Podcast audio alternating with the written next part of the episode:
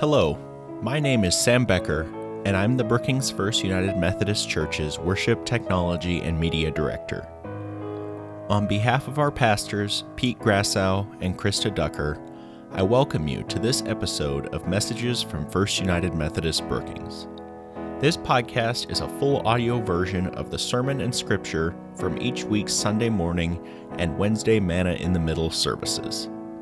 Today's message was delivered by Pastor Pete Grassow on June 6, 2021. You can watch the entire service on our website at brookingsmethodist.org and on our Facebook page at Brookings First United Methodist Church. Now, here's Pastor Pete with the sacraments.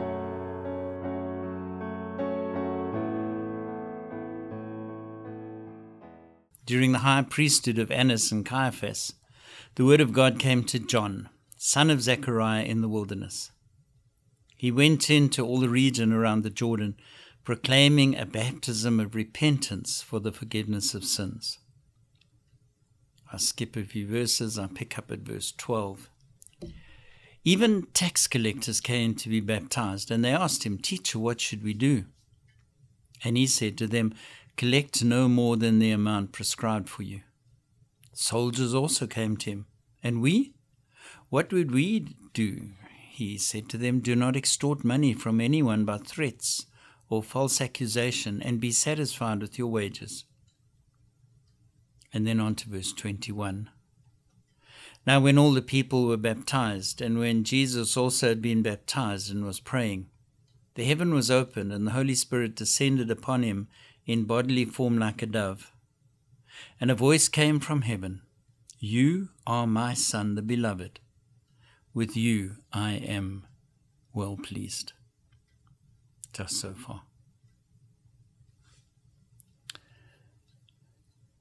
It is a privilege week by week to sit here um, in front of a microphone and to know that you join me. It's a privilege to have Sam Becker, the other side of the mic, controlling how I sound. It's a great privilege for us all together to have our scriptures and to be able to learn from them. And so I would invite you, if you have a Bible, to have the Bible in front of you. Um, we're reading from Luke 3. A fascinating passage. And if you'll allow me, I'm going to unpack it just a little.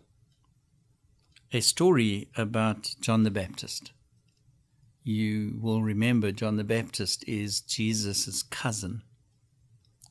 John the Baptist, who's a preacher, who's chosen to pitch his tent at the Jordan River. So here he is, about 20 miles outside of Jerusalem, and he is calling people to be baptized.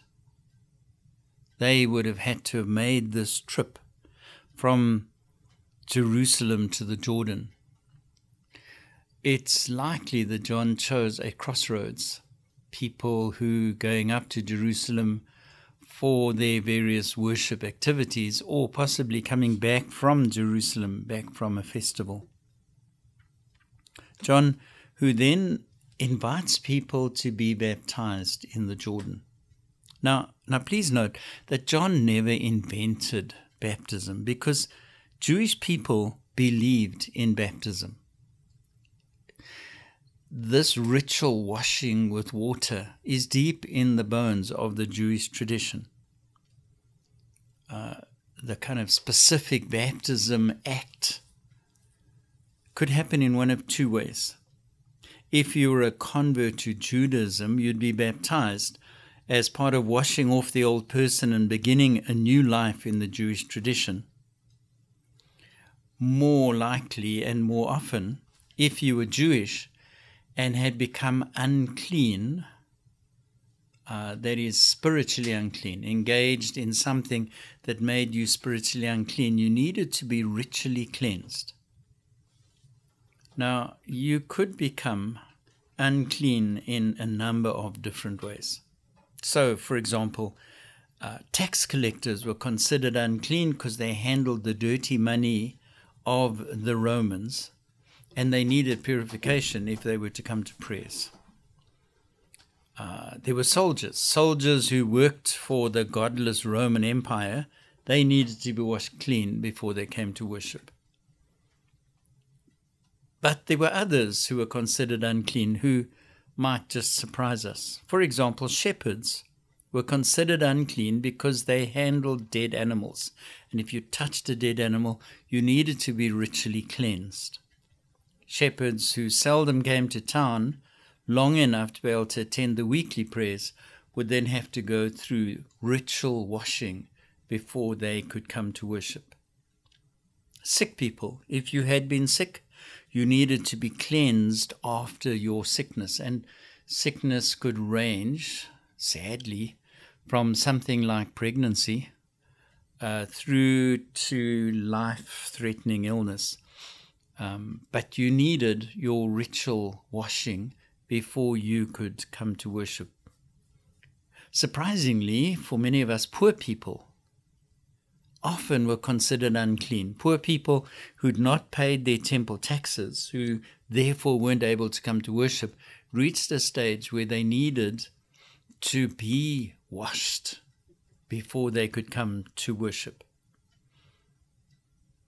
And so and so there were all these people who needed to be washed in a mikveh or in a ceremonial pool in order to come to worship, and more often than not needed to pay for the ceremony there was somebody who oversaw it, so you paid a person who then allowed you to be ceremonially washed and certified that it had taken place.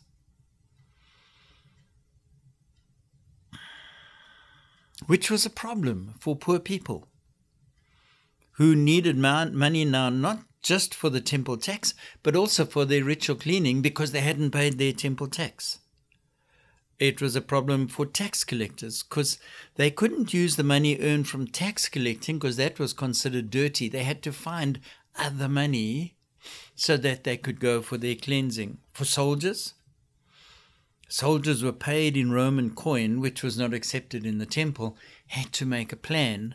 How do I how do I get baptized so that I can go and worship God? And so it goes.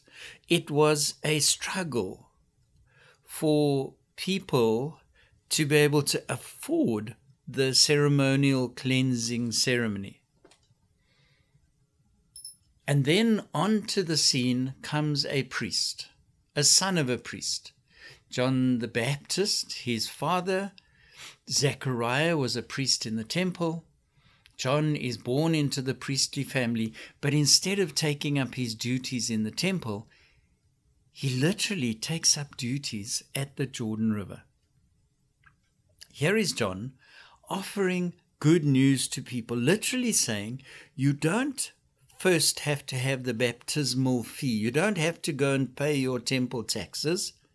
I will baptize you right here in the River Jordan.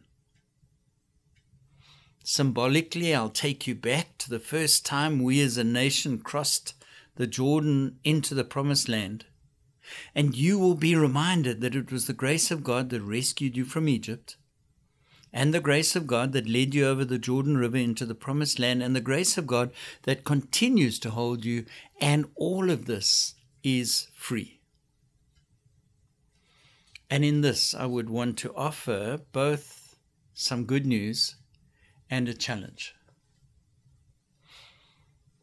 The good news the discovery that anyone who came to the Jordan River was baptized.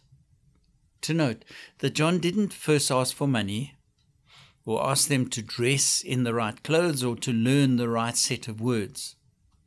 John says all of this is the grace of God. All who want a fresh beginning can find it. In fact, God's grace is so outrageous that John scandalized the crowd by baptizing tax collectors and soldiers and anyone else who joined the queue. And from this,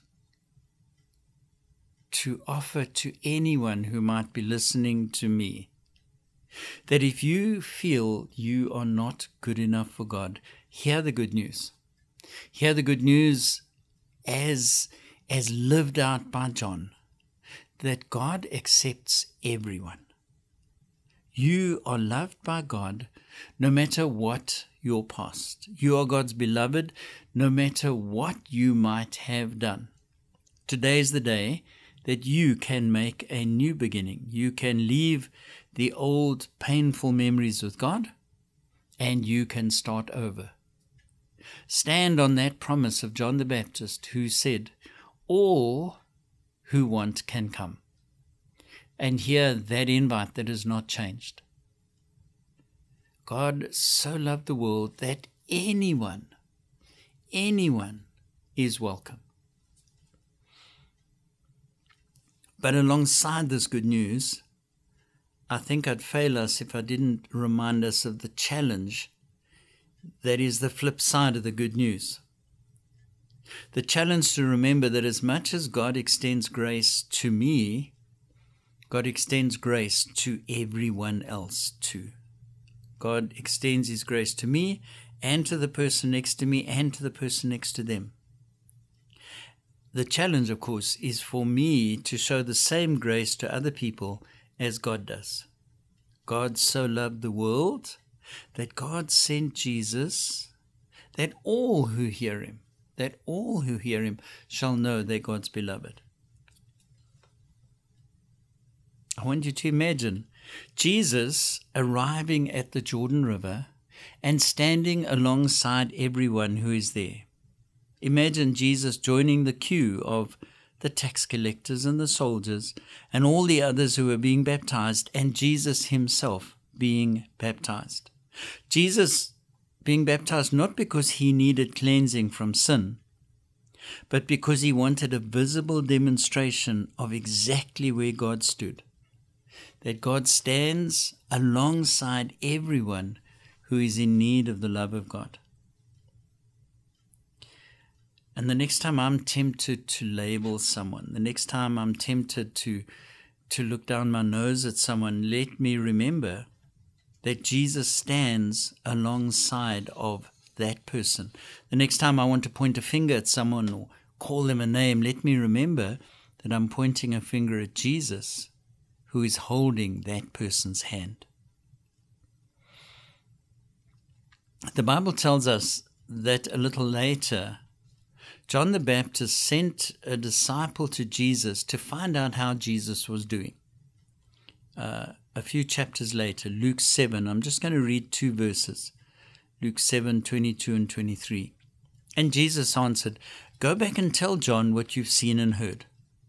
The blind receive their sight, the lame walk, lepers are cleansed, the deaf hear, the dead are raised up, the poor have good news preached to them.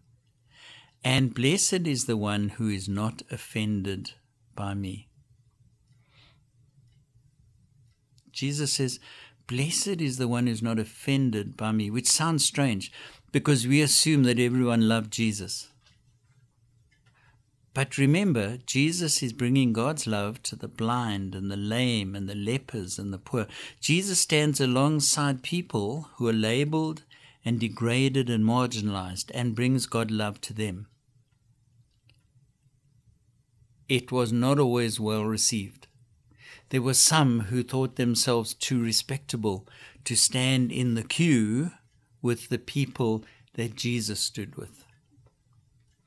And maybe we ought to hear the echo that says, Blessed is the one who is not offended by me and by my friends.